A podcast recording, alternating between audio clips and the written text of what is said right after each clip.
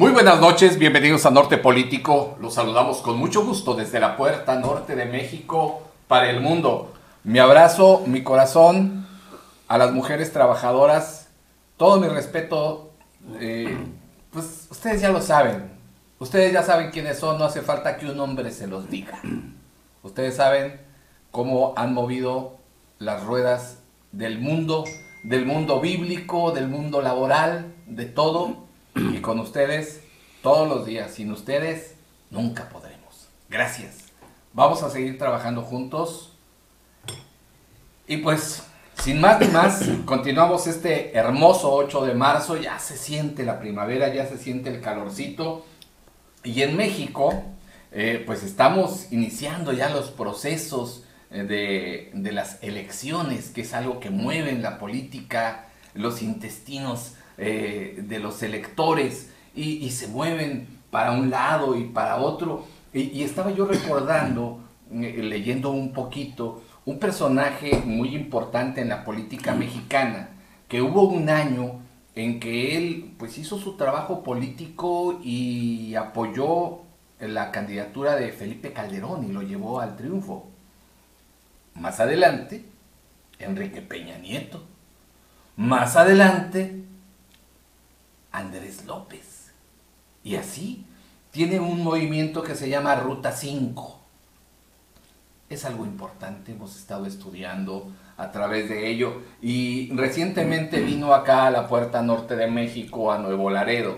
Escuché yo su discurso y me llamó mucho la atención cuando él decía, vamos a elegir los mejores perfiles y los mejores candidatos. Leyendo un poquito para atrás, decía él, las ideologías son cosa del pasado. En la política las ideologías son obsoletas. Esas son en lo particular. Me llamó mucho la atención. En la ciudad donde vivo, tengo la fortuna de que un, un gran amigo de, de, muchos años, que tengo el privilegio de conocerlo, es quien abandera Ruta 5 y lo hace con esa pasión con la que ha trabajado desde niño, desde que es empresario, desde que ha trabajado por transformar primero su entorno, primero su vida y luego el entorno eh, alrededor. Y ha tocado muchas vidas, las vidas de sus alumnos, las vidas de sus trabajadores, las vidas de la gente de esta ciudad a la que se ha entregado, ha estado en Cruz Roja, ha estado en Rotarios. Bueno, es un señor que muchos conocen, a lo mejor conocen su negocio, pero me da mucho gusto y sin más preámbulos le doy la bienvenida al ingeniero Francisco Arellano Conde. Pancho, qué gusto que estés en Norte Político, bienvenido. Marco Bubero, este, quiero agradecerte que me hayas invitado a tu programa y este, te agradezco mucho. Y por otro lado, pues quiero aprovechar este medio para, que es el día 8 de, de marzo, Día Internacional de la Mujer, para enviarle a todas las mujeres de Victoria, a todas las mujeres de Tamaulipas, sobre todo a todas las mujeres de, México, eh, por este día que es tan importante para ellas, ya que tienen la, por la oportunidad y la fortuna de, de tener esa libertad como mujeres de bien y que están inmersas en la política, que están inmersas en, en la familia, inmersas en el trabajo, en la profesión. Y bueno, pues realmente eh, están, están este, participando muchas mujeres a nivel, a nivel nacional y este, bueno, pues vaya para ellas mi respeto, mi cariño, mi admiración y que Diosito me las cuide mucho. Y lo sé que no es de dientes para afuera porque trabajas en una organización Así es. de mujeres. Así es. Es que sí, de veras, de veras sí. Sí. Pues, ¿Quién nos organiza? Si no. Sí, pues No, el- se le olvida, a ellas nunca el- se les aquí, olvida aquí, nada. aquí lo que me llama mucho la atención, Marco, es de que el, el- el Partido Fuerza por México está liderada por una mujer, la licenciada Yadira Sosa, Cepeda Sosa. Le enviamos un Eh, saludo. un Y saludo. La, la, la queremos aquí en. La, mandamos un saludo de aquí y eh, lo más importante es que es color rosa. Sí. O sea, entonces es un mensaje para todas las mujeres. Entonces realmente la mujer está agarrando con mucho, mucho amor, mucho cariño el logo del el color de la de Fuerza por México. Y eso, eso es bueno para, para que las mujeres que quieran participar, pues ahí está ese espacio. Ahí está ese espacio. El partido político de Fuerza por México es nuevo, pero, pero bueno, son las personas las que podemos este, elegir y son las personas que podemos eh, votar por ellas, no ya no son los partidos. Los partidos es un, es un mecanismo, es un, es, un, es un vínculo para poder registrarse uno como candidato. ¿sí? No, no precisamente tiene que ser, tienes que votar por el partido, votar por la persona. Claro. Es lo más importante. Definitivamente. Aquí en Norte Político, por eso invitamos a las personas. Nos dicen, oye, es que de qué partido. Olvídate del partido. Antes de continuar, permítanme saludar a nuestro productor. Productor, buenas noches. Buenas noches, Marco. Gracias. Buenas noches, Buenas noches, al invitado. Buen lunes. Buen lunes. Sí, pues es Lunes que 8. Si el productor esto no jala y, Ah, no. y, y la verdad yo le agradezco mucho la disposición que tiene para, Sí, sí, para sí. estar aquí eh, aprendiendo de las personas que quieren ser y que van transformando su entorno y la política. Me voy a adelantar como siete preguntas por lo que acabas de mencionar de- del partido Fuerza por México. Eh, y digo, va muy ad hoc día de hoy, que es un partido en el que he visto muchas mujeres, eh, no solamente porque está Rosa, y yo leía muy a propósito de las famosas vallas que pusieron frente a Palacio Nacional, que para mí tiene unas opiniones encontradas. No sé si fue algo maquiavélicamente puesto para que las señoras fueran y pintaran y hacer de la represión un memorial, pero que luego pues no faltan las desmadrosas y destructoras que fueron hoy ahí a lastimar a la gente y a las policías, que bueno, esa es otra historia. Pero eh, yo leía y escuchaba yo a Beatriz Paredes, una señora de toda la vida política. la señora Beatriz Paredes, Sí, sí. eh, en una entrevista y mencionaban que los la fuerza que no estaba con el presidente Andrés López eran precisamente las mujeres. Y yo veo a Fuerza Rosa con la inteligencia para captar ese catalizador y acercar a las mujeres. Pero bueno, eso lo vamos a platicar más adelante, cuando nos metamos en la política. Así es. Porque, eh, primero, para las personas que, que no nos sintonizan de, de- de aquí, de, de la capital de Tamaulipas, déjenme presumirles a, a Pancho Arellano, y así, es que así lo conozco yo, a, a Francisco, de hace, de hace muchos años, un gran empresario. Hace poco vi una entrevista que le hicieron y hablaba de sus orígenes eh, en Soto la Marina, Soto la Marina, Tamaulipas, es la playa de la gente de la capital, eh, es un lugar hermoso, eh, y allí inicia él su, su trabajo y empieza a independizarse, empieza a crecer, este, emigra después a la capital, pero siempre con ese ímpetu, como decimos aquí en Tamaulipas, donde quiera lavo y plancho y en cualquier chaparro tiendo, así, con, esa, con ese ímpetu de la gente del norte de, de Tamaulipas, eh, y así como lo describieron en esa entrevista, así lo hemos visto siempre eh, en, esa, en esa transformación. Entonces es el señor que tenemos hoy aquí en Norte Político, pero de repente me lo encuentro en la política y digo, ah, chingado, a ver, espérate. Digo, no, no, no me, no me extraña porque una persona que se dedica a, a servir, a servir a los demás, pues que, me- que esté metido en la política para precisamente lo que, porque la política es servicio, Así es. institucionalizado para irse desarrollando, pues no se me hace extraño. Pero como han tenido tan mala fama algunos políticos en México, es cuando ahí se contamina y no les hace sentido que una persona que pues tiene una trayectoria de servicio hacia los demás, de Sí. trabajo, de darle trabajo a la gente, que es algo que, que se admira y se respeta, porque si algo, si algo necesita la gente es que se les dé trabajo, no sé que les den becas Claro. desde mi punto de vista. Y es lo que haces tú. Pero vámonos para atrás. Es la persona que tenemos hoy. Y para los que no te conocen, Francisco Arellano, ¿naces en dónde? Yo nací en el 22 de julio de 1947.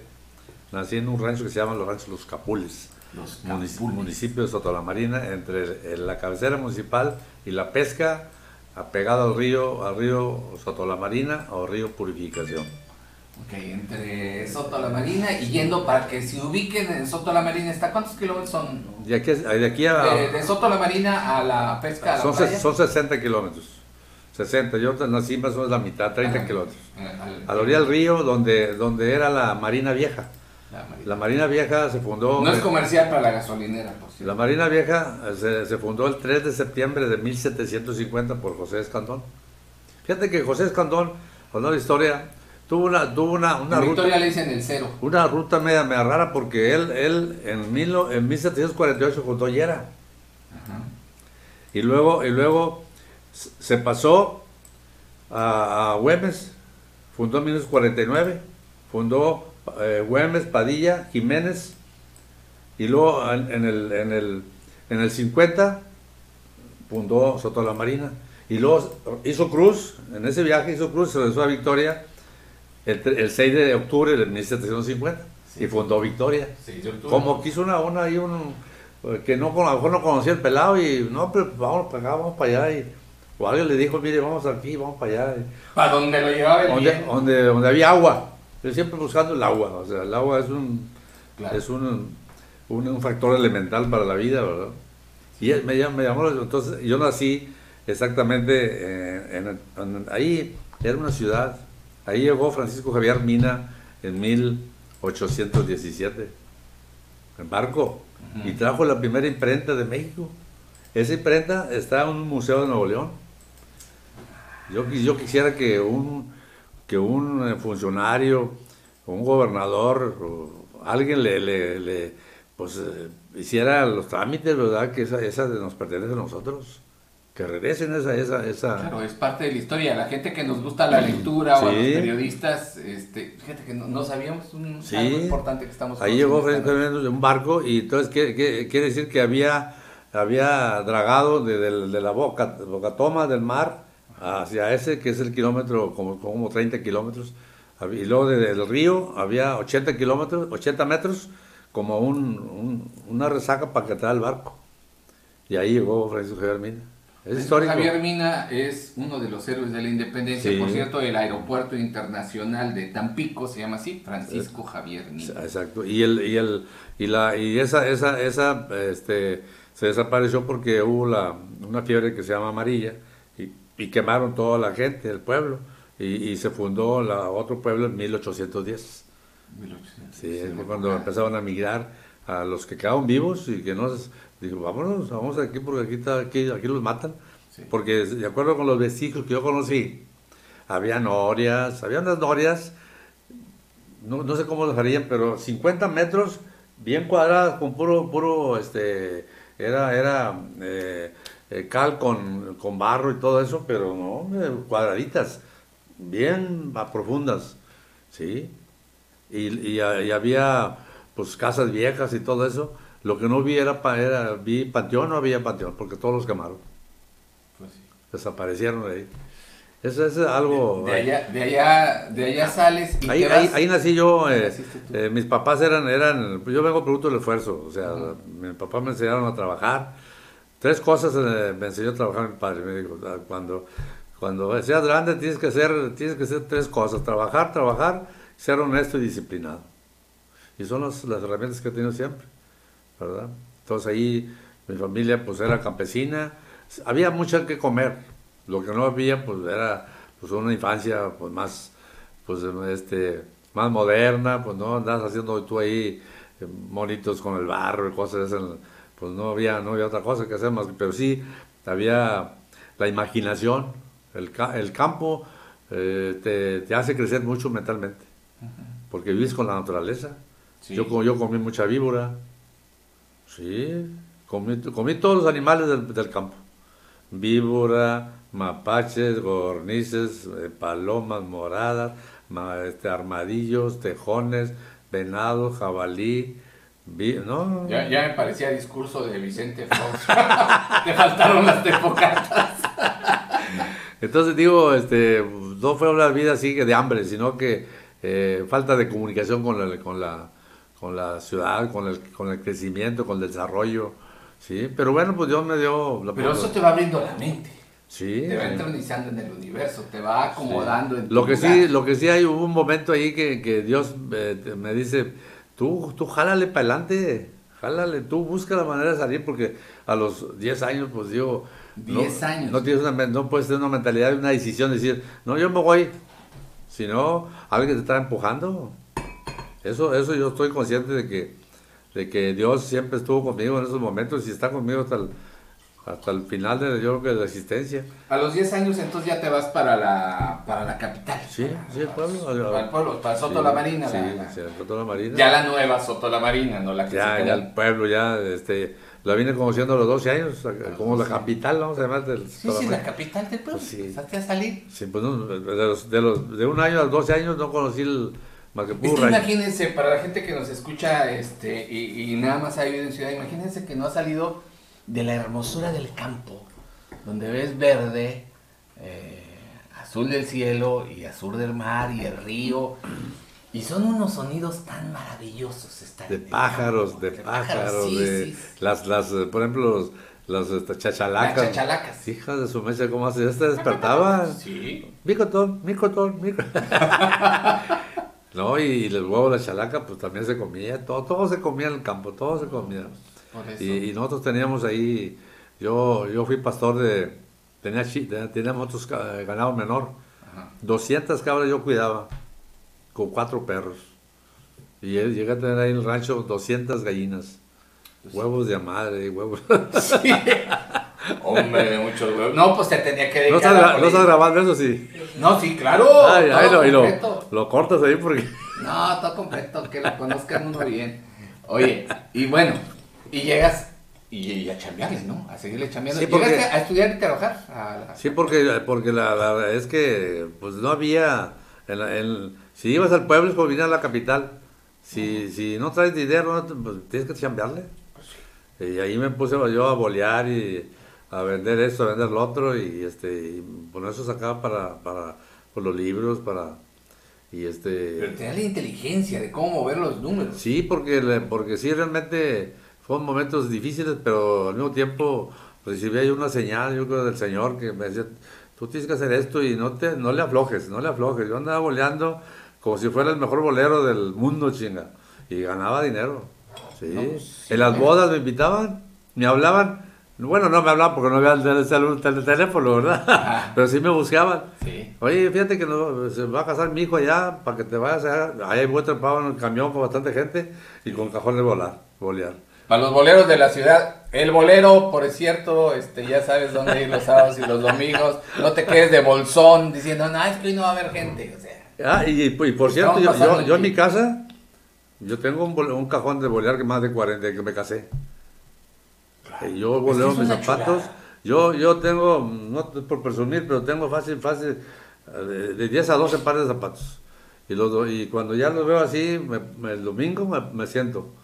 Y este, a bolear y todo, o sea, y los termino con, con tinta fuerte, lo pongo, lo sí, pongo al sí, puro sí, tiro. La orillita, todo. Sí, luego- sí, sí, sí. Y luego ya te lo pones así. Porque, porque échale cuánto, digo, no. No, pero quedan a tu gusto, además. Pues sí, no, y aparte, pues digo, pues cuánto cuesta ahorita una boleada. Aparte, ya no hay boleos en la plaza. No, pues nada más con no, sí, ya hay, ya hay muy pocos. Saludos a los boleros. Entonces, ¿cuánto boleros. cuesta un bolero ahorita? ¿Cuánto cuesta? Pues mira, mi bolero Fifi, don José, de acá de Campestre, es de a 40, 50, pero pues es lo que paga de renta también. Este está mi bolero, este, el bolero de allá de presidencia municipal, que es de a 25, pero pues hay que darle 30. Y luego está mi bolero de allá de la plaza, que le va a la América, es único de oye, 30. oye, pero eh, muy poquito, yo pensaba que era más caro. 30. No, sí, pues se conservan, Ah, sí. cobran muy poquito, o sea, hay que darles una propelita también, porque la verdad sí es una, sí es una soba, sí, pero es bien bonito, porque ahorita que hablan de la, de, de- de- ahorita que hablas de la boleada, es, es parte de la disciplina, como tú decías. Sí, o Es sea, parte de la disciplina. Yo creo que de este programa una de las cosas que hay que captar, de la esencia, porque ahora, vamos a hablar un poquito de política. Quién sabe si hay tiempo, pero de la esencia es la disciplina. Y, y, y si tú, co- como nos dice Pancho, te vas a salir domingo, tarde, su boleadita, ¿verdad? Para que los zapatitos estén bien bonitos, es parte de la presencia. Y la gente se da cuenta cómo vienes. Y, y, y es parte de tu personalidad, es parte de tu arreglo. Y si tú mismo lo estás haciendo, pues, pues qué chulada. Es, es una cultura que nos dejaron también nuestros padres. No, y aparte, aparte es, eh, son los valores que nos dejaron los papás. O sea, eh, la gente del campo era muy dada que, a que si no te enseñabas a trabajar ahí no tenías, no tenías cabida en la casa. Claro. No, no quieres trabajar. Órale, cabrón. Bíblico, el que no trabaje, que no coma. Chingada, vámonos. Vámonos, búsquele. Pues sí.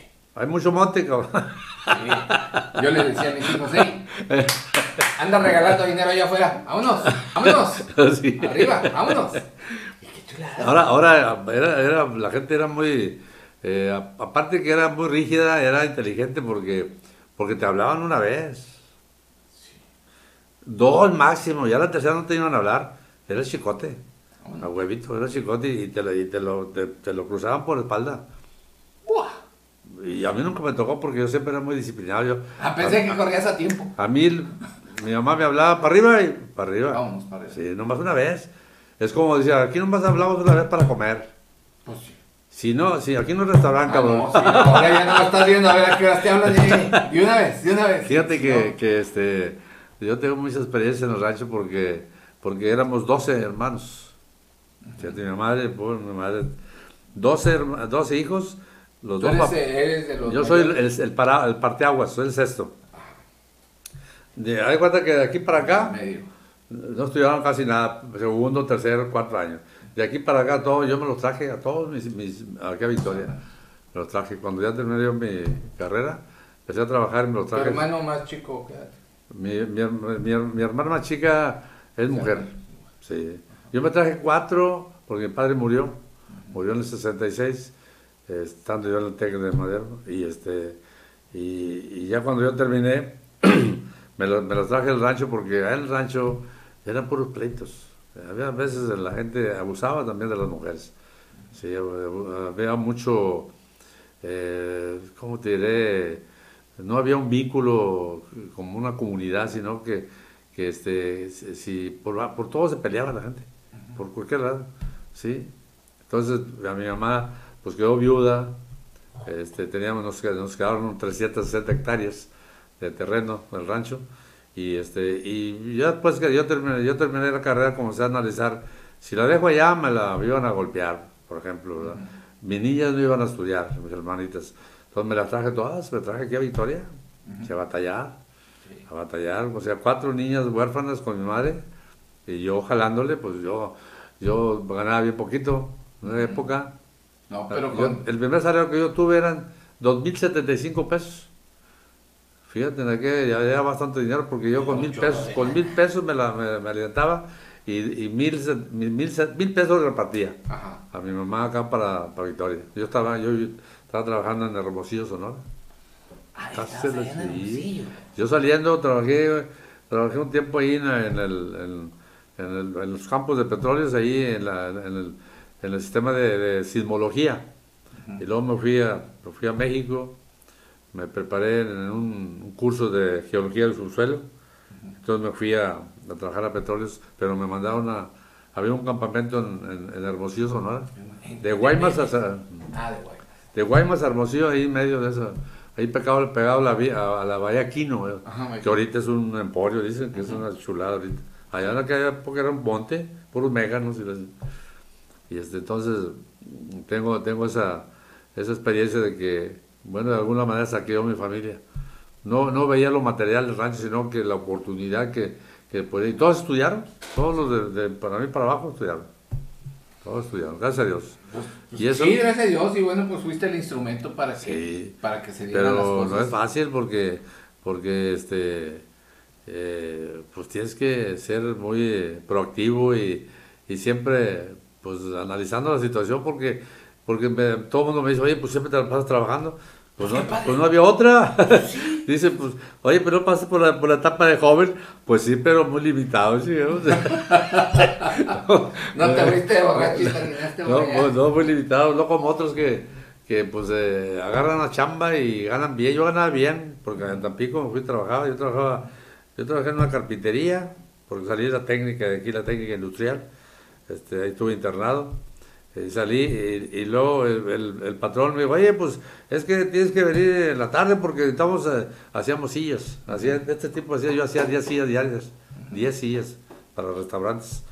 Y me, decía, me decía el, dueño, oye, pero es que tienes que venir para terminar en la tarde, hay que terminar, tenemos un, compromiso. Le digo, oiga, jefe, pero, pero yo estoy estudiando. Ah, bueno, sí, como tú quieras, pero que hay que venir. Digo, ah, no, pues yo, yo, quiero, yo, yo, yo quiero seguir estudiando. Digo, écheme la mano. Y luego, no, pues, no, pues, no, yo, yo tenía que buscar otro trabajo que se adaptara a, mi- a mis necesidades, porque yo no quería dejar la escuela. De por sí estaba- estuvo difícil para entrar. Claro. Y luego, y luego tenía que estudiar cuatro materias, física, química, matemáticas y mecánica aplicada. Tronadero cabrones ahí. no, no- no pasaban. Oye, ¿y esa filosofía que tuvieron tus patrones en ese tiempo, la, la, la aplicas o la has podido aplicar Ah, sí, con tus o sea, trabajadores? yo nunca, yo nunca, yo cuando en petróleos te conocí desde Chiapas hasta Coahuila, todos los estados de, de petroleros, a excepción de, de Bocillo que estaba bien lejos, allá fue en una temporada. Yo siempre pensaba en eso, ando solo, tengo que cuidarme solo, tengo que respar- respetar solo a las personas, tengo que respetar todo lo que, lo que sea posible, porque hay tres cosas que me enseñaron. Tienes que trabajar y tienes que ser honesto y muy disciplinado. Yo, por ejemplo, en aquellas épocas eran las cantinas famosas. Llegabas tú a la cantina, un eh, un mostrador grande, te servían las cervezas y luego no había un amigo que decía, "Pase, métale una cerveza allá al amigo que está allá. Aquel yo, usaba bigote, bigote, yo usaba sombrero, este, camisa de cuadros, botas, así tupiteado. Sí, pues me gustaba el, el- el- digo, el tipo, el tipo norteño, ¿no? Pues sí, pues sí, aquí somos, es lo que Sí, y, este, y, y a veces en las cantinas, pues no, yo siempre calladito, te ves más bonito, y luego me me invitaban a otra cerveza, y así, entonces pues, yo no lo conocía. Y yo le dije al, al amigo, al al cantinero, sí, la otra cerveza aquel. O sea, cuidando, siempre pensando Claro. en no tener un conflicto. Ya cuando el pelado ya había cambiado borracho, pues lo que hacía, eh, dele otra cerveza, ¿cuánto es, amigo? Y voy al baño, y por atrás, vámonos. me pelaba, no, porque al final eh, esas personas eh, pueden buscar pleito y no los conoces. Claro, Y en esa época pues andaba un lugar a otro, no podía tener amigos permanentes.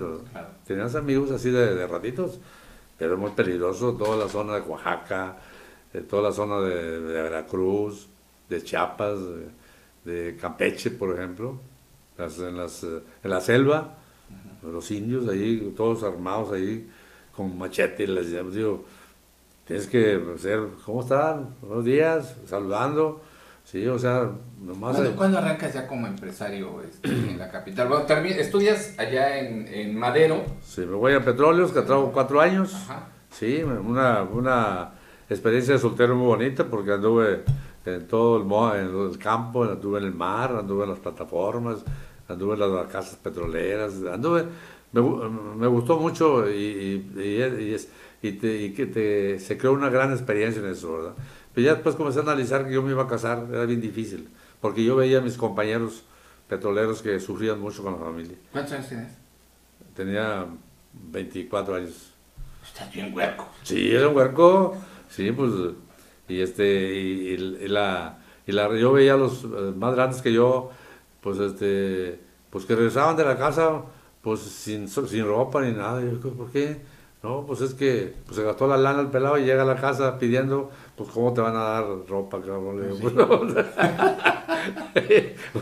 Levantaba la disciplina. Era, era una vida difícil, o sea, tenías que estar bien consciente, porque ahí, si no te hacías borracho, si no te hacías eh, eh, sinvergüenza, eh, eh, des- desobligado, por ejemplo, que no, no correspondías a la familia. Esos detalles, esos detalles me, me- me los tengo muy presentes porque yo siempre dije, no, no, este para mí, para una familia no es, no, para mí no es digno, ¿verdad? Entonces, entonces yo conocí a don Enrique Cárdenas en el, en el 70. Don Enrique Cárdenas, eh, uno de los gobernadores más queridos en, en la ciudad. Eh, cuando yo llego a Victoria hace 30 años, una de las personas que conocía, y, y te podías encontrar un gobernador en ese tiempo, pues sin gente que lo estuviera cuidando, porque literal, a él sí lo No, cuidaba da la, la gente. plaza, da la te lo plaza. encontrabas en la plaza, igual que Boleando. don Américo Villarreal en un momento Sí. dado. Y me lo encontraba yo en los tacos del güero ahí del pillo, ahí en los de barbacoa, varias veces. Y es gente con la que convivías. Yo conviví Y mucho con él. tocó, ¿Te tocó convivir con él siendo gobernador? Sí, no, pues él me llevó, me llevó a México, digo que yo lo conocí en el rancho de Soto la Marina y él me llevó a México y yo, y yo lo único que quería que me, que me ayudara a conseguir una, porque era subsecretario de Investigación y Ejecución Fiscal dependiente de la Secretaría de Hacienda, y Crédito Público, siendo secretario López Portillo. Y entonces yo lo quería que me ayudara, que me conectara con petróleo para darme una plaza para yo residir en Reynosa, porque yo me iba a casar, para tener una estabilidad más. Pues no se dio, no se dio porque ahí petróleo fue muy difícil para entrar. Me hicieron estudios. Y al final me dijo, le dije, a Enrique, "Oye, Enrique, pues aquí no, no hay mucha esperanza, pero pues, ¿qué hacemos? No, dice, quédate aquí conmigo, ahí él, en la subsecretaría. Ahí me, me dio una chambita para, para pasarla, porque él, sí no- me dijo que se iba a venir de gobernador a Tamaulipas. Y, y pues le dije, no, don Enrique, pues yo lo ayudo. Yo, me- yo, Él era secretario en ese tiempo. si era subsecretario de Hacienda, era el segundo del López. Portillo. Sí, tiene una, una relación muy buena con, con Echeverría. Ujú. Era, era se- senador Sí. y era subsecretario de, de Hacienda y Crédito Público. Él que manejaba todas Y las... en tu incursión ahí en, ya en... Entonces la política ya, ya le habías entendido Ah, no, desde sí, antes, o sea. no, pues yo vine con él y anduve toda la campaña con Enrique. Yo anduve casi un año completo en la campaña. y era una campaña de esas largas que, que le gástele, gástele, gástele. O sea, no había, no había medida de dinero. O sea, Cuando el gobierno mandaba. Cuando va don Enrique en el año de campaña, cuenta que era el gobernador. Repartiendo aquí, repartiendo acá y la chingada, o sea, programas y la. Sobre todo, ya cuando gobernador, pues este. eh, ya cuando, cuando se terminó la, la campaña, pues yo me casé en el. La campaña terminó en diciembre, yo me casé el, el 7 de septiembre del 74.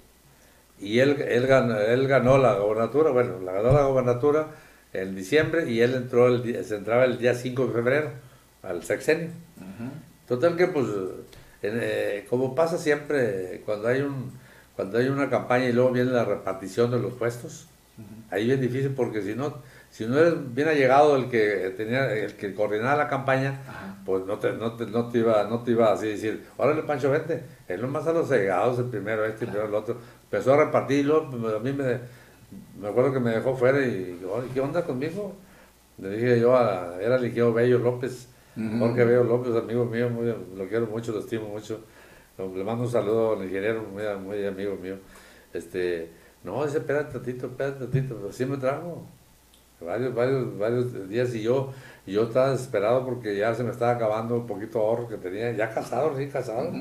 Sí, entonces yo, yo venía, ya, me- ya me estaba preparando para regresarme a México otra vez, porque por el, el lugar que yo, yo tenía en petróleos, me dijeron, aquí tienes las puertas abiertas, porque yo era en jalador, yo era en jalador. Yo a mí me decían a las 5 de la mañana, a las 5 de la mañana. Sí, oye, tienes que estar allá, tienes tengo que estar allá. Nada de que, oye, aquí me voy. No, no, no, a ver qué chingada te vas. Pero tú tienes que estar allá. Sí, así, así, así era mi, mi, mi conducta, ¿verdad? Mi, mi aptitud, vamos a llamarle así. Entonces, este, ya, ya, cuando, cuando don Enrique llega, llega al, al, al gobierno, pues, y en ese momento que, que no, no había cabida todavía, pues, este, eh, un día iba por el 17 de Morelos, me acuerdo muy, iba cruzando al al 17 de Morelos, de poniente a oriente. Y pasa una camioneta y me pita y se para. Era Pepe, Pepe Elías Flores. No sé si lo conoces. el- Feliz, sí, sí. El papá Pepe. del presidente. el- el- bueno, el, el Pepe Elías Chico, el, papá de él fue presidente municipal. Sí. Y entonces me dice, oye, Pancho, ven. Oye, fíjate que me- acabo de, de- de llevar a don Enrique al aeropuerto y este y preguntó por ti. Yo, híjole, no, me, me entró una emoción tremenda porque yo ya me iba a ir a México otra vez. Le dije a mi mujer, pues no, aquí te quedas, yo me voy a ver qué. No, pues ya que me dice, pues dijo que, que lo, que lo fueras a ver.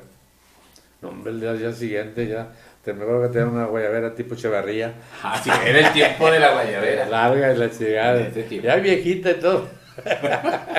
Y los zapatos bien Y boleados. el que voy, no, hombre. Eh, me acuerdo que el Polo de la Fuente era el secretario particular y, ya me lo me recibió, oye, ahí está, ahí está el patrón, adentro. Tres horas me dio, me dio ahí platicando con él, tres horas. Queremos, queremos, este, pues queremos la, eh, mejorar el agua, queremos, este, el, el el agua del medio rural, no hay agua en los ejidos, y esto y lo otro. Y, ¿Cómo no, Enrique? Mire, ya platicamos ahí que cuánto iba a ganar y hasta por cierto me dijo, a ver, eh, dime cuánto quieres ganar para que vivas cómodamente con tu familia. Y yo le dije, Enrique, yo no estoy pidiendo uh, sueldo, yo quiero ayudarle. Yo quiero ayudarle a usted. Yo quiero trabajar para ayudarle a usted, ese gobierno. Porque esa es mi meta que, que traigo de que empezaron las campañas. Yo andaba con él arriba y para abajo. Nos juntamos a las 5 de la mañana ahí en California. ¿No te acuerdas tú de California, verdad? No, dime más. Ahí en el, en el 8 Guerrero y Bravo hay una copiadora ahí. Ah, sí, sí, sí, sí. Tiene como un techo, como si fuera aduana. Ajá, sí. Bueno, ahí, ahí California. Ah, sí, sí, ya. A las 5 de la mañana, ahí estamos para el cafecito cada quien. Vámonos, él se iba a sus giras y yo me iba a mi chamba, ¿verdad? Sí, ya entonces cuando, cuando ya me dijo, no, pues vamos a manejar el agua, eh, se fundó la Junta Estatal de Agua Potable, la GIAPA famosa en ese año, en el, en el, en el ¿qué? 75, mayo del 75. Y ya, este, pues ya ordenó que me hicieran nombramiento, todo, todo el, el trámite, ¿no? De la, de la, del- de la Dirección General de, de Obras Públicas. Y ya me, me- me- fui a, me mandó a Houston, a Dallas, a buscar maquinaria para, para hacer pozos profundos para agua. Y este y, y le dije, no, no, vamos, yo voy. Vamos en unas semanas sin ir a andar en Houston, Fort Worth y Dallas. Y le- me sirvió de, de paseo por allá. Total que le traje revistas y fui a visitar fábricas de maquinaria. Tal que ya vamos a comprar esto, vamos a comprar lo otro, comprar un, un- unos equipos, ¿verdad? Para, y se fundó la Junta Estatal de Agua Potable. Y yo manejaba toda la área técnica en todo el, en todo el estado. Yo hacía todos los estudios geológicos. Un estudio geológico es, es este, ver, ver este, eh, qué, qué posibilidades hay de agua en el subsuelo, eh, las, las, eh, cuántas familias viven, a qué se dedican las familias, hay escuela, cuántos niños hay, bla, bla, todo, todo el rollo, para, para armar un estudio ge- geológico. Y ya después se hace un, una- un estudio de exploración con la maquinaria, perforas a 50, 60, 70, 80 metros, para ver si hay corriente. Y ya sabes cuán- cuánto va a dar esa corriente. Sí, pues haces el estudio, ¿Cuántos litros por Sí, eh, tenía, tenía, segundo? tenía, tenía un, un registro eléctrico que también me se lo pedí a don Enrique, lo compré, fui a Houston a un curso de una semana sobre los registros eléctricos. Esa era esa era una sonda, la metía y esa, te das cuenta que un cardiograma eh, te iba, te iba un aparato que te iba midiendo, entonces me medía la conductividad y la resistividad de las capas de su suelo. Y en esa interpretación decía, bueno, aquí, hay, aquí no hay agua, aquí sí hay agua, ¿verdad? Aquí sí hay agua salada, aquí sí hay agua dulce.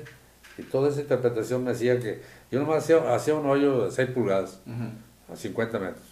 Y ya metía la sonda y, se, y, y bueno, sí, sí encontraba agua Pero dulce. era para sacar agua de veras, no nomás como mi compadre el varero. Ah, no, no, no, no, no, no, para sacar agua suficiente para, para cubrir las necesidades de la comunidad. Claro. Sí, pues depende. De, yo digo, aquí voy a, yo aquí el, estu- el estudio geológico que hacía, ahí decía cuánto agua necesito para tantas familias, para, para, la- para la- lavar, para esto, para lo otro, el uso doméstico, ¿no?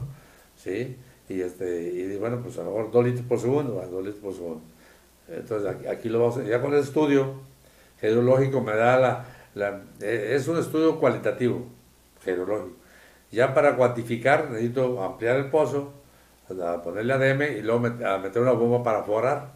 El, el aforo es precisamente hacer una curva gasto-batimiento. Gasto-batimiento precisamente para ver eh, del nivel estático al nivel dinámico, para ver eh, cuántos litros te da por segundo eficientemente, ¿verdad? Ya cuantitativamente. De- Lo que estás diciendo hace mucho sentido para, no digo no solamente en ciudades como Victoria, sino en muchas ciudades Ah, de muchas México ciudades, pues, donde, donde tenemos el problema del agua. O sea, Sí. no es algo este, exclusivo Yo de por la eso, yo por eso, sí, yo por eso conozco todo, todo el, el- el territorio estatal lo conozco por arriba y por abajo, sí, y te puedo decir de las cuencas hidráulicas donde hay agua, donde hay agua salada, sí, donde, por ejemplo, la Comapa, pues, eh, te conozco todo el sistema de la Comapa, ¿verdad? Y yo construía los sistemas de agua potable. A ver, pregunta que les va a interesar a toda la gente de la capital de Tamaulipas y, y- y en muchos lados. si hay solución para el problema del, de la falta de agua. La solución- O realmente es un asunto que, pues es que yo veo los cerros secos también y, o sea, falta agua realmente. O, La solución de Victoria es la segunda línea que, que pronosticó el ingeniero Américo Varial Guerra, siendo gobernador, que hizo el- la primera línea, el primer acueducto. Ese acueducto, eh, aquí vamos a tener mil litros por segundo para 25 años. sí, ¿sí? Para, eh, y para, para 20 años tienes que estar ya tú preparando un nuevo proyecto para una segunda línea. Pero si vinieron las cosas políticas, este, dijeron que, que con eso se mantenía, que la peñita, la peñita es un, es un manto, es una, es un manto, es una, eh, una, una galería filtrante eh, hidráulica que, que, eh, que es temporal el, el caudal que cuando llueve. O sea, si llueve mucho te da 700 litros por segundo. Si hay estiaje, abatimiento, te da 300 litros por segundo, 200. Y ya, pues ya ahí tienes 500, un déficit de 500. ¿Y cuánto necesita la ciudad, hablando de números? Ahorita la ciudad trae un déficit de 600 litros por segundo. Ahorita necesitas, necesitas tener... ¿Por el estiaje o por la falta del equipamiento por el de la segunda línea? por el estiaje, por, por eh, todas las fugas que hay. Hay muchas fugas. Ah, sí, sí, Sí, sí. bueno, ese, ese pues Tengo, tengo sí. oficina en el centro, sí, sí. Entonces hay más de 20 mil tomas con fugas ahorita. Sí, eh, aparte de unas clandestinas y otras que, que no pagan, también, ¿verdad? sí, Eso es bien importante también que la, que la cultura del agua hay que, hay que darle un valor. Pues es una solución Darle un valor agregado que como sea- población. Sí. No recae en una sola persona, No, no, cae en toda la sociedad. recae en toda la Sí, sociedad. porque la sociedad tiene que ser corresponsable de un líquido que tiene que pagar. Sí, porque es bien fácil mentarle la madre al presidente Ah, turno. sí, sí. y uno va y otro Sí. viene y el que sigue la otra. y el Pero, que pero, este... Y, la- y aparte lo agarran como Sí, bandera sí. política, como si de veras fuera Ándale, de veras. Sí. O sea, por ejemplo, ese, ese, ese acuaférico se hizo, se hizo porque había, había un, un compromiso de Peña Nieto en su campaña de decir Sí. un acueducto de con famosas Monterrey. firmas. Las firmas de, de los compromisos. Sí, sí, que le hizo así todo. Y, es total que al Una final. firma más grande que el presidente. Sí, oye, y, es- y ese, y ese, ese acueducto dijeron, bueno, pues vamos a hacer un acuaférico para Victoria. Un acuaférico es, es un, una- un, un- Ahí anillo están los tubos. un anillo y luego después pasaba el acueducto, hacías una hora de toma y Ujú. conectabas el acueducto y de ahí distribuías todo el sistema de agua potable de la ciudad. Pero como no llegó el acueducto, entonces hicieron el, el acuaférico. Y el acuaférico le metieron mucho dinero, ¿verdad? Pues le metió mejor a la otra línea. Pero bueno, pues así O estaba. sea, falta la otra línea que venga de dónde. de, la, de la presa. De la presa, de la misma, de la misma Bocatoma que está ahorita, que yo la conozco, yo la recorrí. Ahí hay agua. Allá hay agua suficiente, la presa tiene agua suficiente. La presa tiene mucha agua para alimentar Victoria. Nada más que también este, una recomendación para la ciudadanía, pues no, no tirar el medio ambiente, no tirar basura, no contaminar, o se, te- se contamina mucho la presa, por los ríos, por, por, por todos los escurrimientos que hay. Y si la gente no tiene la precaución de... pues, O que sea, la- tenemos que cuidar porque es, es nuestro. O sea, Claro, el medio ambiente es, ahorita es un tema, de, es un desafío de la, de la humanidad y más con la pandemia. Así es. Porque esta, esta pandemia vino, vino como un castigo de la naturaleza, creo yo, de manera de pensar. Es un castigo de la naturaleza. Es una forma de equilibrar. Sí, porque te, eh, nosotros no- como humanos hemos sido depredadores permanentes de la humanidad en todo el mundo. Hay, hay- ves tú, lo- lo- hay partes del mundo donde están los mares llenos de, de basura, Sí. de, de plásticos, y esos no son degradables. Entonces toda esa basura, pues, ¿qué la, qué la, ¿por qué está ahí? Pues porque llegas a la playa y tomas chupa y estás tomando cerveza y, y tiras y comes y tiras y comes y tiras. Y, entonces pues, no, hay, no, hay una, no hay una disciplina, no hay un ¿Cre- orden. ¿Crees que ahora que, que entra eh, el presidente Biden, que retoma los tratados de París, que regresa a la OMS, que en que dos meses, enero, febrero, bueno, no no, todavía no tiene dos meses, eh, está haciendo ese trabajo, influya en nuestro país el trabajo que se está haciendo? Fíjate que... Porque que- es un, yo lo veo como un presidente ecologista. No sé qué. Pues sí, pero, pero es un... ¿Qué un- opinión yo, siento- yo siento que los, los presidentes demócratas son más humanitarios. Yo siento. Es, demócrata este Sí, es, es más humanitario. Yo Sí. creo de John F. Kennedy, que por lo mataron. Porque era, era más humanitario. Entonces ayuda más a las naciones. O sea, le invierten más dinero. O sea, presta más dinero. Entonces Me- México tiene la oportunidad con él de nomás de ponerse bien, en un buen vínculo, dejando de, de- de jerarquías, un, un buen vínculo México, pues somos, somos vecinos, hombre. Lejos de Dios y cerquita de Estados Unidos, pues ahora hay que apostarle ahí. Sí, como dijo, ahora sí la, la, la cambió, la cambió el presidente. ¿verdad? Sí. Y cerquita de Estados Unidos. Entonces ahí, Bueno, ahí, se rió este, el presidente. Entonces, Bueno, bien, entonces, se vale. Este hombre, este hombre va llegando y trae buenos proyectos para... Ha vacunado más mexicanos que nosotros. Oye, casi casi un millón diario la vacuna. Ah, no, sí, para verano ya yo estuve, yo me yo en la mañana y me metí, nomás, nomás porque eh, una de mis hermanas se fue muy Ah, temprano. pues eres arellano, ¿verdad? Sí, una de mis hermanas se fue muy temprano a las cuatro y media Ajá. y me dio, me, me dio lugar. ¿Dónde te tocó ahí en La Leona? No, aquí en el Cebetis, En 119. Las Saludos al director Humberto. Humberto, amigo, amigo. Buen Humele. Y llegué a las, llegué a las 8 y me salí a las 11. ca- Y eso que estaba a, a 30, 40 metros. No, no, hablan, no habrán hablado de ti. Hoy en la mañana eh, vi por ahí una publicación. Un señor muy importante de la ciudad se formó hoy, ahí estuve. Creo que aquí lo tengo diferente. Qué bueno. No, no, no, había unos amigos ahí porque yo, yo llegué y, y no, había, no había percatado a mis hermanas. Yo fui, comencé todo el frente del Cebetis y luego iba por puta, todos los cuatro lados. De, y ya hablas de ocho, casi ocho cuadras. Hoy te tomaron la foto y todo. Eh, pues no sé si no se me la tomaría, pero no me acuerdo. No me acuerdo. Lo que sí no sentí. Bueno, me sentaron. eh, me dijo, me, me dio mucho decir que la muchacha me dijo, afloje, afloje. ¿Cómo que? ¿Qué pasó, señorita? ¿Qué pasó? Ah, no, no. No, Este es empresario, afloje. Oye, oye, no, no sentí nada. Ahorita estoy sintiendo aquí que me duele, pero, pero en ese momento no sentí nada. No, pues qué bueno. Sí, qué, bueno. bueno, qué bueno. Bueno. Oye, ah, habla- hablando de, hablando, ¿me, entiendes? me, me gusta mucho el tema del, de la segunda línea.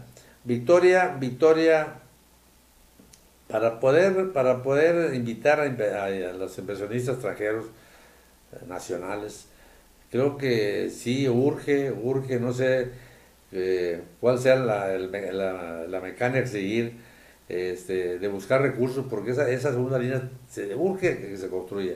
No hay otra alternativa. Hay, se han hecho muchos pozos profundos en el norte, en el sur, pero son pozitos que te dan 10 litros por segundo, No, 20 nada. litros por segundo y andas sumando aquí. Es más lo que te gastas en mantenimiento Ujú. eh, en todo el año de, que, de lo que puedes tú invertir. Decía, decía, tiene eso de los pósitos. acuerdo. ¿Eh? Decía eh, Alejandro Tiene cuando estaba en campaña, Sí. precisamente hablaba de los Sí, pero, pero yo, yo, yo recorrí todo el sistema, porque yo, yo fui, estuve ahí como asesor de la, de la Comago cuando Oscar Almaraz. Yo, cuando yo fui, cuando yo tuve candidato con Gataz en el quinceavo, ¿no te acuerdas? Pues perdimos con, yo era suplente de Gataz, Ah, perdimos la campaña, sacamos 25 votos y nos gana una señora que nunca fue a territorio, Teresa Aguilar, la esposa de Roberto Salinas. Sí, sí, sí, sí, sí, sí, le he visto su nombre. Pero, pero yo, yo, yo siempre anduve con Oscar, yo siempre le dije a Oscar, y él no dijo- entiendo cómo ganó, bueno. entonces, entonces eh, al- ya al final, le, porque le dijo, oye Oscar, pues si, si hace tres años que yo estuve contigo, yo anduve pro, promoviéndote, no, sí, pero el jefe que la hacía, o sea, el gobernador. No, pues tienes que ir de 2016. sí, ir, a, ir a apoyar a, a Gataz. Pues me hubieran mandado de, a mí adelante, pues a lo mejor sí hubiera ganado. Yo creo que sí. La gente me decía, oye, ¿por qué no es usted? No, sí, pues, yo soy, yo vengo detrás de él, lo vengo apoyando. Sí, O sea, el lujo atrás de... Bueno, así es la política. Y, le- y- Sí. y ya cuando terminamos y perdimos, le fui le dije a ¿De quién fue esa decisión ¿Eh? Pues, pues el gobernador. del gobernador? Sí. Genio. No, No, ¿de, de este, quién era? Ah, de Gidio. Ah, no, no, no me extraña entonces. No, no pues sí, no, pues así ni cómo ayudarle, causa Ya indefendible. cuando, termi- cuando terminaron la campaña le dije, le fui ahí le dije, oye, pues, pues ahora sí, estuvo, estuvo bien curioso. Quedé como el perro de las dos tortas, ni allá ni acá. Yo iba a estar contigo y tú que allá tampoco. Ah, dale, ¿qué quieres? Eh, eh, No, pues a mí me gusta el agua. Pues mandó a la Comapa. Era asesor ahí de Gustavo. Ah, de Pero- Gustavo Rivera. Sí, pero... ¿Y, y sí le entiende Gustavo Rivera? Pues, Sí le entiende, sí le entiende. Digo, porque ya lo mandaron a repetir. sí, Digo, pues, Sí le entiendo. Algo, algo, algo debe tener. algo, algo, no, ya, ya me dijiste todo. Bueno, esperamos Algún- que sí algún- le entienda. Digo, digo ya, porque Pero, pero ahí. sí, este, creo que es importante mencionar que, que Victoria sí requiere hacer ese proyecto que, pues es un anhelo para Ciudad Victoria de la segunda línea y hay que hacerle ya, ya no hay otra, no hay otro, otra ¿Y alternativa. si hay la lana para...? No, pues es precisamente ese es el, es el meollo del asunto. Esa lana, el que sea, el que sea diputado, o que sea presidente municipal, ese no tiene eh, otra misión más que esa. Luchar por mejorar el, el sistema de agua potable de Victoria para poder, y todos los servicios básicos que, que, que conllevan todas las necesidades de los servicios básicos para que, para poder yo, yo ir a Monterrey, por ejemplo, ir a Monterrey en la televisión, eh, hablar que los empresarios de Monterrey que le apuesten a la pequeña industria, que le apuesten al desarrollo económico a Victoria. Hay terrenos, hay, hay, hay agua, hay suficiente, hay, hay, eh, hay gente capacitada, hay técnicos, etcétera, etcétera, etcétera. O sea, luchar porque le- le lleguen. Y si no, pues vamos a apostarle a la educación como, como le hace Austin. Pues sí. Austin, Austin vive de eso. Si tú ves a la, la escuela, la escuela de, de, de, de- de Texas, la Universidad de Texas, como la UNAM, este, ellos tienen ahí 150 mil estudiantes, esa universidad, y alrededor de ella giran muchas eh, universidades pequeñas, particulares, y, y escuelas de, de- de capacitación en inglés, en japonés, en, en todos los idiomas. Ahí llegan muchos orientales. ¿sí? ¿Quién le dijo? Fue, fue Bill Gates el que le decía al presidente, si en lugar de que le inviertas tanto al petróleo, le invirtieras en educación, otra cosa sería. Sí, o sea, aquí, aquí, aquí hay que meterle más a la educación para que ese- esa, esa economía se reactive, circule.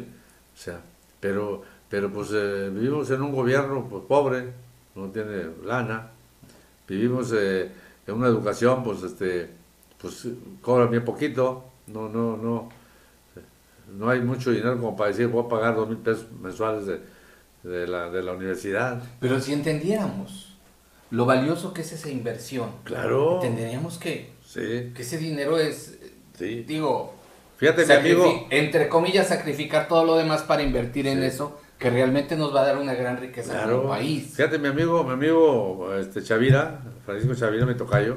Saludos, Paco. Lo, lo quiero mucho y lo aprecio mucho. Aquí también se te aprecia. Este, Aquí él, él- él- él manda, manda a la universidad a donde no va la, la UAT. Ah, sí. Fíjate. Entonces, Él está ahí donde están los, ¿y qué es, los obligación? De Cobat. ¿qué es el- Villa de Casas. que es el gobierno, el gobierno tiene la obligación de, de que la UAT vaya a- o, obtenga becas para los, para los para el medio rural. Y entonces Pa- Pancho Chavira lo hace para que esa gente no migre a la ciudad. Y si migra tiene que trabajar. Y si no hay trabajo, pues no estudia.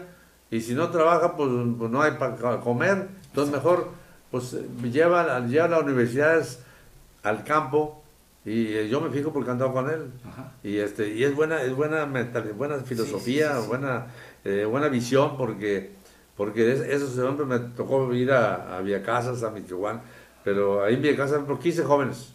Sí, sí, sí. Los de ahí del de Bueno, Villa de eh, Casas. ahora le vamos a ponernos a estudiar aquí, ¿para qué? Porque ya salen con una carrera y le dan un título y ya de perdido vienes, vienes a, a mi empresa, a lo mejor te, te pongo de almacenista. güey. Conocí una niña de ahí del Semsade de Villa de Casas que su ilusión era irse a, a estudiar a Monterrey.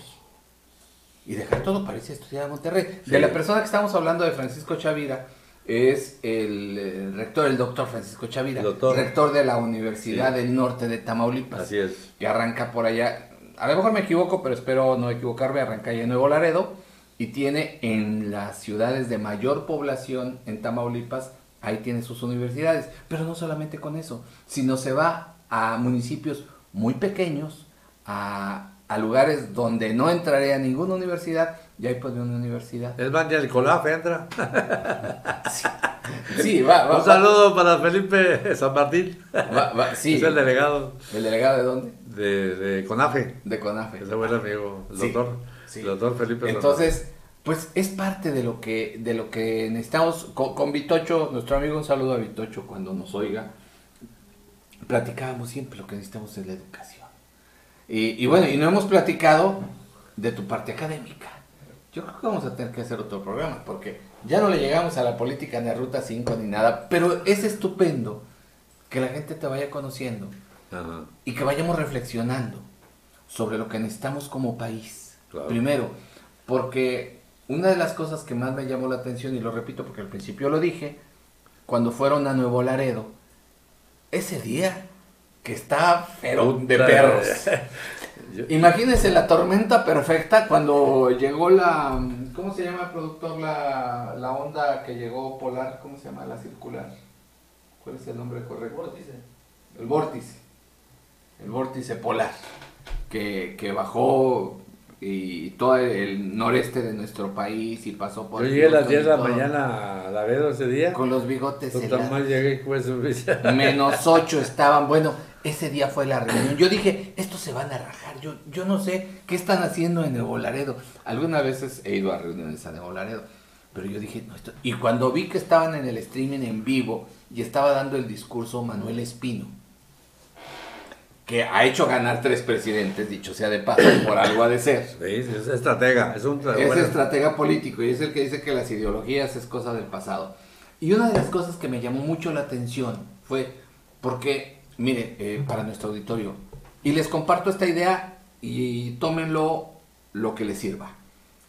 A todas las fuerzas políticas hay que escucharlas, sin prejuicios, a todos. Entonces esa mañana decidí, gracias a que el video, creo que lo estabas pasando tú, Pancho, Sí, sí, sí, lo eh, veo, pues, eh. y escuché que decía Manuel Espino, vamos a elegir, vamos a apoyar a los mejores hombres, independientemente en qué partido estén militando. Me entusiasmé y dije, chingón, así es. Y me hace sentido cuando estoy platicando contigo, y no es por la amistad y por que estés aquí. Pero me doy cuenta de qué hombres estaba hablando Manuel Espino, de los mejores hombres. Sí, sí, sí. Trabajar, ser honesto, ser disciplinado. Y es algo que es muy rescatable. Y que hoy debiera simbrarnos por dentro a todos los que estamos escuchando este mensaje.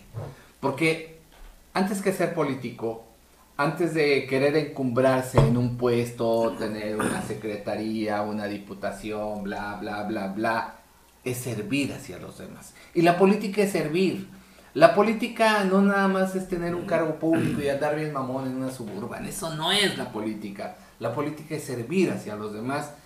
Tengo el gusto de conocer a Pancho sirviendo en Rotarios, sirviendo en la Cruz Roja. Después vamos a platicar de Soy eso. fundador de TAM. Fundador del IETAM, Sí. del Instituto. Sí, el, del, del- de- del el IETAM es El- el- como el IFE, pero de Tamaulipas. el, el, el IETAM se fundó, era- antes era IE, Instituto Electoral de Tamaulipas. Ajá. Era, eh, lo fundamos en, en el 95. El Parteaguas de la vida democrática de Tamaulipas. Sé que eres un demócrata de... Sí, este, y, y ahí, ahí fue, fue cuando, cuando Colosio fundó el, el, el IFE, Ajá. el IFE, ¿verdad? El famoso IFE. Sí. Sí, y de ahí se homologaron todo- a todos los estados de acuerdo a una ley estatal electoral. Entonces se independizó del gobierno a la, a la, a la ciudadanía. Entonces, entonces se ciudadanizaron todos los órganos electorales en, el- en México. En 1995 a mí me tocó estar seis años, del 95 al 2000. Sí, ¿no? fue una experiencia bonita porque, porque eso es una parte de una, de una historia de la democracia en Tamaulipas. Bueno. Yo siempre, siempre, pues, siempre luché porque la democracia avanzara. La democracia es una forma de vida y tiene principio la democracia. Nomás que a veces, pues, no los entendemos, ¿verdad? Es, E-, es importante también en la democracia, ahorita que estoy hablando con un demócrata, es importante también para que se dé esa democracia. Yo recuerdo los principios de Gómez Morín de educar al pueblo para poderse gobernar. Porque como, como pueblo, o sea, la democracia, el, el gobierno del pueblo, pero si el gobierno no sabe, entonces pues también Pues sí. pues no nos va a ir muy bien. Entonces es la educación del pueblo para que sí se pueda gobernar Claro. para claro. que nos podamos gobernar. Sí, porque la, esos la- principios la- la educación, es, la, educación es, es básica. Es- es- ¿Cuántos años llevas de catedrático? ¿Cuántos años? Pues mira, yo, yo casi no, no, Casi. no, no, no, no. Pues también estuviste en el TEC, ¿no? Mm, No, yo estuve, yo di clases en la, en la ICES. En la ICES. En la ICES. Sí, más, de- me ha dado conferencias en el tecnológico, ¿verdad?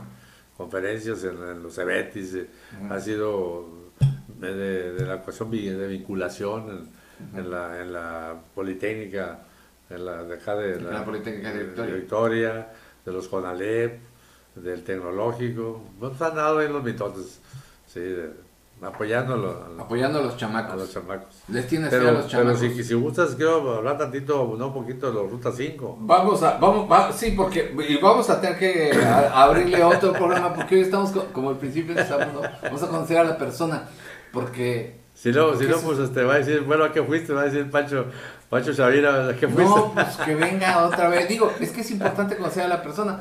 Como decimos, como decíamos al principio, Sí, sí. a la gente le importan las personas, no los partidos. Claro, claro. Pero bueno, Ruta 5 es un movimiento de personas para apoyar a los partidos o para apoyar a las Ruta 5 es, es, es un movimiento plural e incluyente, ¿sí? al margen de los partidos políticos, donde aglutinan pues, ciudadanas, ciudadanos, eh, asociaciones civiles, más de 3.000 asociaciones civiles tiene, tiene Ruta 5. Su Ruta 5 se fundó, lo fundó Manuel Espino Barrientos en el 2015, precisamente para apoyar a la 4T. Sí, Sí, sí que en una, en una asamblea decidieron ahí Sí. que iba- a quién iban a apoyar. Sí, entonces, entonces este, eh, pues él retoma en este proceso, este proceso que, que te- vamos a tener en este año es un proceso histórico, porque es un proceso concurrente, porque es muy complejo porque se empalman las federales con las, con las intermedias de los estados, ¿verdad? Entonces aquí, aquí este, eh, quiero abundar un poquito porque la Ruta 5 eh, tiene una filosofía muy interesante de que, de que, hay, que hay que luchar por, por llevar al gobierno las mejores mujeres y los mejores hombres, de hombres Esa, de bien. esa parte ahí sí me hace mucho ruido, Sí, pero sí. todos tienen que estar de acuerdo con López Obrador. Mira, ¿O la- no, no es la, es la 4T. O sea, o con, con la cuatro. La 4T no es López Obrador. La 4T es un proyecto nacional, como lo hizo, por eso se llama la, cuatro, la cuarta transformación. La cuarta transformación es porque la tercera fue Madero, cuando la revolución, porque a él lo mataron en, 2003, en el 1913 y, y- y- la democracia siguió. ¿sí? Él, él- su proyecto era democratizar al país, democratizar la- las políticas públicas, cuando el cacicazgo o la dictadura de Porfirio Díaz.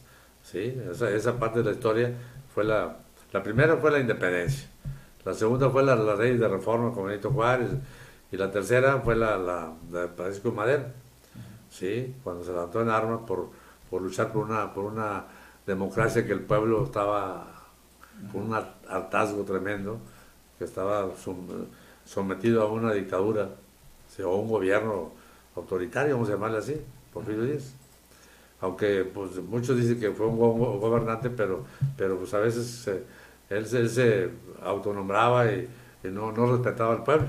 Entonces era, fue la, la ideal de, de Madero, de, de que la gente hiciera conciencia de, la, de, de que tenía que haber un cambio, un cambio democrático. Y lo, y lo logró, y lo mataron en 2000 el- en el 13, 1913, y, y la, y la democracia siguió. Este señor, López Obrador, hace el proyecto de la cuarta transformación, la 4T. Pero es un proyecto que él, que él, fundó, pero no quiere decir que es su bandera, ni su partido. Esa, ese, a lo mejor él, muere y sigue la 4T, la cuarta transformación, que es de todos los, mexicanos, de todos los partidos, de todos los ciudadanos, si todos, de todos los mexicanos, es, es el, el más que muchas veces no, no lo entiende la filosofía. No, sí es bien difícil de entender, Sí, sobre todo por algunas sí. decisiones que ha tomado. Sí. Entonces Manuel Pino trae la bandera de Ruta 5 y este y en ese, en ese yo soy el presidente de aquí de Victoria y me gusta me gusta la, la, la filosofía de la Ruta 5 porque porque sí sí es correcto o sea este debemos trabajar por por, por los los partidos que están encaminados a la 4T ¿sí? O sea, independientemente que si, si, el, si el, el PRI, el PAN ponen, ponen un candidato, pues a lo mejor vamos a nosotros como, como Ruta 5 vamos a, a levantar la mano y lo vamos a criticar porque a lo mejor es, son los mismos. Y no, no, debemos, debemos, debemos tener cambios en la política. Sí, Ay, ¿no? Eso es medio complicado, porque Sí. eso de que sean los mismos. Pues es que Es, es algo muy complicado. es porque parte. pues, está el papá, y luego el hijo, y luego el nieto, y luego el bisnieto. Lo que pasa es de que yo cuando, cuando escucho que alguien dice, no, es que el PRIAN. Digo, a ver. Pues en Morena también hay gente. Digo, Si nos regresamos al líder Manuel Espino, que, que, pues, ha brincado en todos, dice uno, a ver, espérate. Mejor le quitamos los adjetivos, porque si no nos vamos a meter en un berenjenal. Porque, no, sí, pues, Pero fíjate, es fíjate estuvo que, aquí, que- estuvo acá. que, eh, Manuel Espino yo, yo lo, lo, lo he estado conociendo, es un, es un verdadero estratega. Ah, sí, es una estrategia. Sí, Estoy al aire, te marcó. sí, este, independientemente que él fue del PAN, pero, pero aquí, este, pues está haciendo un trabajo y porque ido yo las reuniones, ah, fui a México hace poquito con, con una reunión nacional y este, y sí, hay, hay, allá hay candidatos a gobernador. De Ruta 5. O sea, Ruta 5 propone, ¿sí? promueve y propone candidatos, Sí. eh, ya sea un partido Fuerza por México, ya sea un partido del PES, ya sea... de- ¿Cuántos partidos hay apoyando a, ¿A 4T? a López Obrador ahorita? Pues mira, está Morena, está el PES, está el, el, el partido, este, eh, el, el RSP, RSP, Ajá. ¿cómo se cuál es? RSP, está el Verde y está el PT. Y Fuerza por México. No, pues sí son bastantes Sí, partidos. son, son, son como cinco. Sí, entonces todos esos partidos, Lo que se pretende con todos esos partidos es de que tengan mayor influencia en el Congreso para Ah, poder claro, llevar las reformas claro, que pretende claro, López claro. Obrador para, sí, sí, este, y, para su este, programa. y, que, y, y dignificar la política, porque la política últimamente está muy, muy viciada. Vamos a, vamos a decir, está, está viciada en el sentido de que, de que este, pues realmente, ¿cómo está la ciudad ahorita? Eh, como la conocí hace 30 años. Sí, pues yo me acuerdo que yo conocí a Victoria en el 62. Estaba chiquita, pero era una, una, una- una ciudad que no tenía baches, una ciudad que tenía agua, tenía todos los servicios. Claro que pues, la población ha crecido, pero tampoco no hemos crecido en la responsabilidad que hemos tenido Ujú. Sí, sí, como sí. ciudadanos. Sí, Sí, y, hemos- no hay así y- y que- el que llega, pues piensa, piensa nomás en el, en el signo de pesos. sí. En el signo de pesos piensa. Sí, es que es, es que es una responsabilidad de todos, o sea, de los ciudadanos y este de Y, y algo, algo de la, de la, también de la ruta, que va a agregar la ruta 5, es, es promover la participación de la ciudadanía. Sí, es, es parte de la- una democracia participativa. La ciudadanía está acostumbrada, sobre todo en Victoria, a que el gobierno haga lo que quiere. Sí. Hace una obra, no, no, pues ahí vino el gobierno y hizo la obra. Sí, oígase, pero ustedes tienen que participar. Entonces queremos promover es- ese tipo de participación de que la gente no nomás en elecciones, sino después de las elecciones sea una sociedad activa, participativa Sí. que ayude a las políticas públicas para que el gobierno local se le haga más fácil hacer los proyectos. Claro. Sí, porque la gente de la- de las colonias sabe por dónde pasa el agua. Y si le pones una pinche cordón ahí, pues se va a estancar el agua y va a tener problemas, Claro. ¿verdad? Y- o una escuela. ¿Por qué allí? ¿Por qué no? ¿Por qué la pones en el cerro la escuela? Ahí hay otro lugar donde... Entonces todo eso como le hacen en otras, otras ciudades, en otros, otros países democráticos del mundo, Estados Unidos por ejemplo, ahí participa mucho la, la ciudadanía, ahí hay una verdadera democracia, porque la democracia, la democracia representativa es el gobierno, la democracia, la democracia representativa es el gobierno y la democracia participativa es la sociedad civil, entonces tiene que haber un equilibrio para que haya un vínculo, un vínculo de entendimiento para hacer cualquier, cual- cualquier eh, construcción, cualquier desarrollo económico, cualquier desarrollo social, político, tiene que haber un entendimiento y un equilibrio. No nomás el gobierno ordena, lo que hace es ordena, haga lo que, que hagan, oiga, pero, pero este, eh, pues ahí una comunidad dijo, no, hagan ahora. No, no, no, pues ya no podemos hacer obras así, porque hay escuelas abandonadas Sí. que dijeron que había alumnos y no hay. Sí. No, pues y es luego, luego si, hay, si, hay, si hay democracia- alumnos, si hay escuela, no hay maestros. Sí. Vete al medio rural.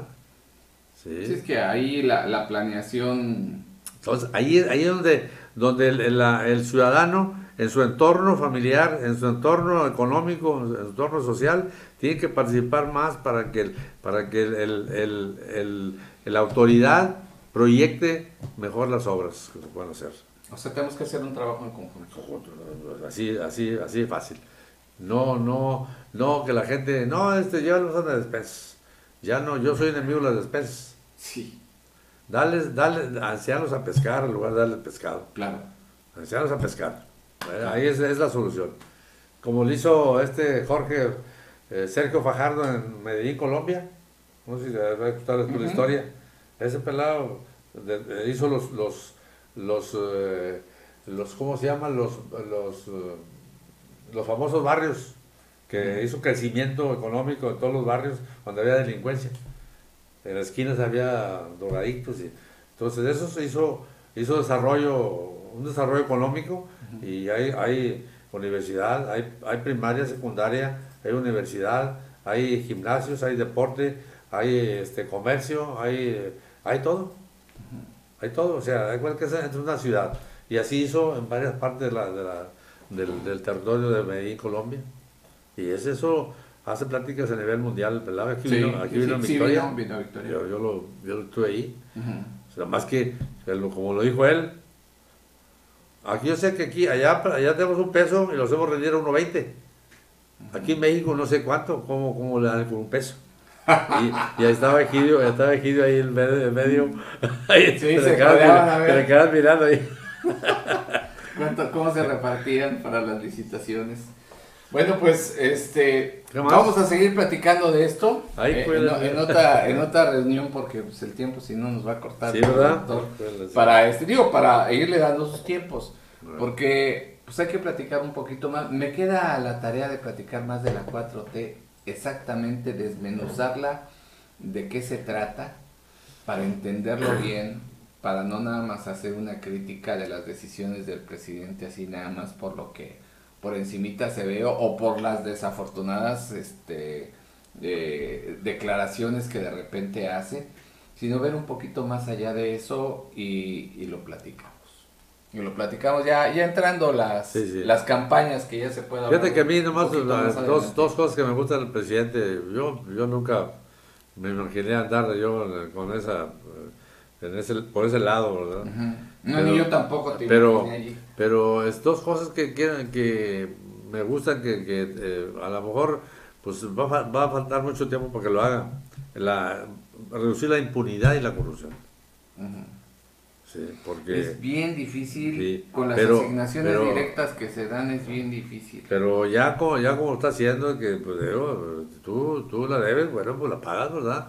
O si no, este, regresa la lana que te vas, chingados. Y con eso digo también, es importante entender que, que la función pública, pues debe ser como antes, eh, eh, digo, hay, hay- te puedo nombrar gobernadores que, que así como llegaron, así terminaron. Sí, Magdaleno Aguilar, por ejemplo, en su época fue gobernador, un hombre sencillo del campo, ujú. se, se salió y, y él se fue a caballo otra sí, vez. sí, sí. No traía las camionetotas como ahorita. Eh, hay una, una anécdota de él, no sé sabes, que cuando estaba, estaba de gobernador ahí y que el secretario de Finanzas le lleva la, la nómina. Pancho, 5 mil pesos. Guadalupe, 10 mil. En aquellos años. Y luego Gran Total, tanto. Oye, ese cabrón, ¿quién es? Sí, el, gran- el famoso gran Y Gran Total, ¿quién es? Pues gana más que yo. Sí. O sea, y así conocí yo muchos gobernadores, conocí también uno de, de, de Aguascalientes, que el maestro del, del campo, ya no más faltaba que llegara a Guaraches en el, en el palacio, ¿verdad? Y ese sí es la gente, así es como deben trabajar, sí, con la humildad, la humildad es la base de la inteligencia para poder, digo, aquí es bien fácil, nomás administra bien los recursos, y si no te alcanza, pues pide más, así sencillo que tocar puertas. Más que pues el- a veces el, el gobernante se, se, se encajona, o los compromisos, o no sé. Pero yo, yo de acá de la barrera lo veo muy fácil. Nomás Las dos cosas. Nomás y los bien. compromisos. Los ingresos y los egresos. Sí. Tienes una partida de mil, aquí mil pesos, mil millones, el área tienen dos mil doscientos, ¿por qué tienen aquí los mil doscientos? Pues porque allá hay desarrollo, allá se aporta a la federación, Sí. y aquí no aportamos nada, entonces hay que apostarle a algo. Hay que apostarle al futuro, la industria, pequeña industria, desarrollo económico, para- y si no, buscar mecanismos de, de desarrollo, ¿verdad? Para, para que eh, haya ingresos de que, que permitan que el mismo, el mismo gobierno pues esté generando un flujo, un flujo en la calle porque no hay flujo. Estamos fritos ahorita.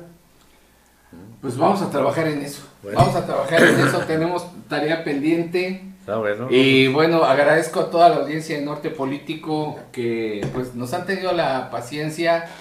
Eh, regrésenlo el programa otra vez y vuelvan a escuchar y vayan captando cada uno de los mensajes porque hay muchas cosas que aprenderle a la entrevista de esta noche con Francisco Arellano Conde. Muchas gracias, productor.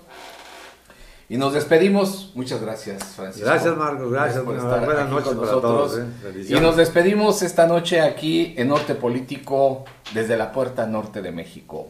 Buenas noches.